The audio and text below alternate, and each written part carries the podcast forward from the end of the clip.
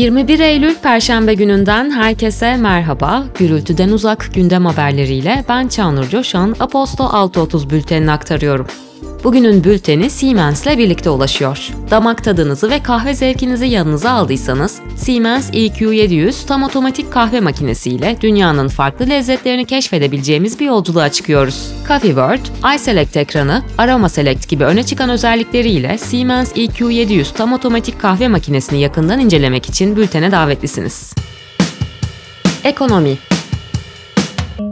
Hazine ve Maliye Bakanı Mehmet Şimşek, Dış Ekonomik İlişkiler Kurulu Türkiye-ABD İş Konseyi tarafından düzenlenen 13. Türkiye Yatırım Konferansı'nda yatırımcılarla bir araya geldi. Enerji ve Tabi Kaynaklar Bakanı Alparslan Bayraktar, EPDK Başkanı Mustafa Yılmaz'ın 40 milyar liralık tasarruf sağlayacağını öngördüğü ücretsiz doğalgaz uygulamasının 12 aylık maliyetinin 8 milyar liraya yakın olduğunu açıkladı. Uluslararası Finans Enstitüsü raporuna göre küresel borç stoğu 2023 yılının ilk yarısında 10 trilyon dolarlık artışla 307 trilyon doları gördü. Bu 7 çeyrek üst üste düşüş gösteren veri için yeni bir rekora işaret ediyor. Birleşik Krallık'ta Ağustos ayında beklentilerin altında gelen yıllık enflasyon %6,7, aylık enflasyon ise %0,3 olarak kaydedildi. İş dünyası ve finans Avrupa Otomobil Üreticileri Birliği Ağustos ayı verilerine göre AB ülkelerinde yeni otomobil satışları aylık bazda %21 artışla 787 bini aştı.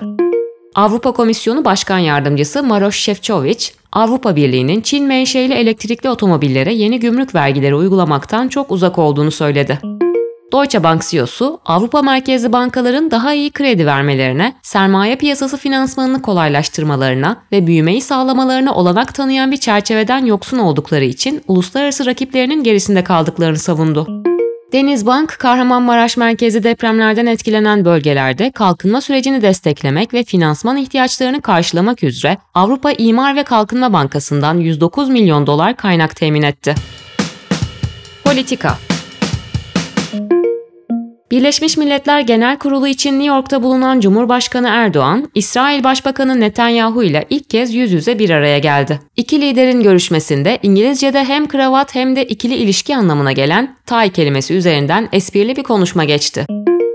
Birleşmiş Milletler Genel Kurulu için ABD'de bulunan İtalya Başbakanı, İtalya'nın Avrupa'nın mülteci kampına dönüşmesine izin vermeyeceğim dedi. Azerbaycan'ın askeri operasyon yürüttüğü Dağlık Karabağ'daki ayrılıkçı Ermeni güçleri, bölgedeki Rus barış gücünün arabuluculuğuyla Bakü yönetiminin bölgenin Azerbaycan'a entegre olması için görüşme yapma teklifini kabul ettiklerini açıkladı. Azerbaycan Savunma Bakanlığı ateşkes anlaşmasına varıldığını doğruladı.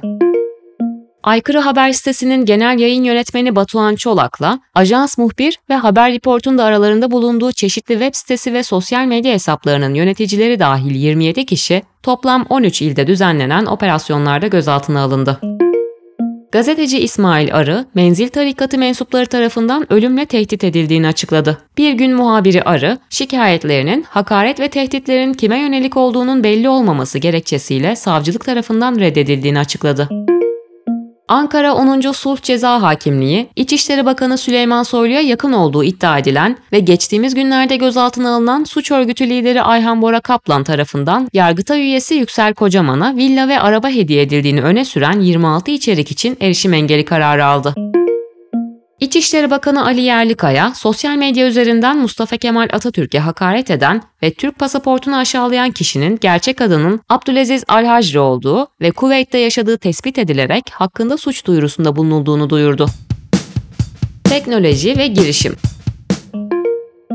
Çevrimiçi güvenlik yasa tasarısı Birleşik Krallık'ta parlamentodan geçti. Çocukların zararlı içeriklerden korunması ve çocuk cinsel istismarı materyallerinin tespiti için sosyal medya şirketlerine yeni kurallar getiren yasaya uymayanlar, küresel yıllık gelirlerinin %10'una kadar cezalarla karşılaşacak.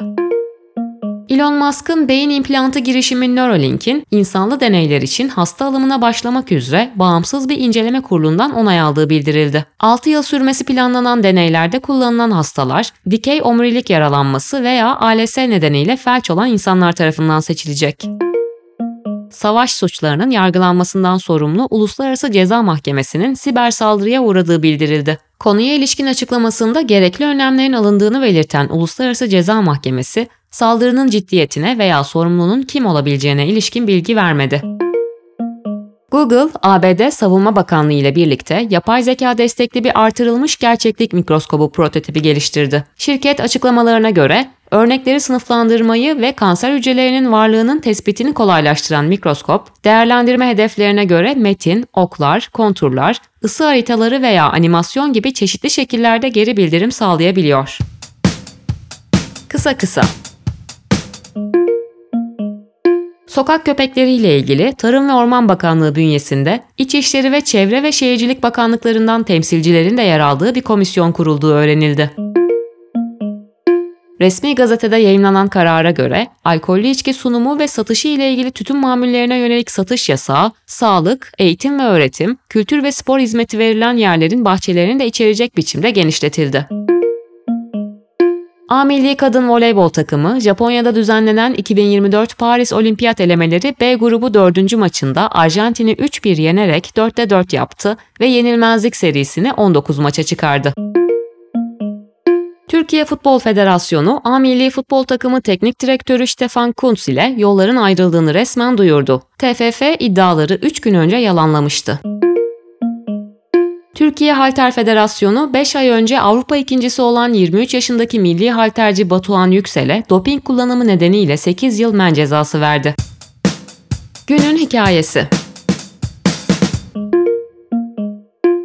Otomotiv sektörünün başı kredilerle belada. Hazine ve Maliye Bakanı Mehmet Şimşek'in kredi üzerinden parasal genişlemenin sınırlanacağı açıklamasının ardından otomotivde gözler taşıt kredilerine çevrildi. Otomotiv sektörü Bakan Şimşek'in taşıt kredilerinin daha da daraltılabileceği mesajı vermesiyle satış ve istihdama yönelik uyarılarda bulundu. Peki ne yaşandı? Bakan Şimşek geçtiğimiz hafta yaptığı açıklamada kredi kartları bireysel kredi, taşıt kredisi ve ikinci konut kredisinde sadece faizleri artırarak değil, bankalar üzerinden kredi verme iştahını keserek de kredi büyümesini düşüreceğiz ifadelerini kullandı. Bakan ayrıca kredi genişlemesinin makul bir seviyede olmasının program için büyük önem taşıdığını bildirmişti. Yazının devamı bültende sizleri bekliyor.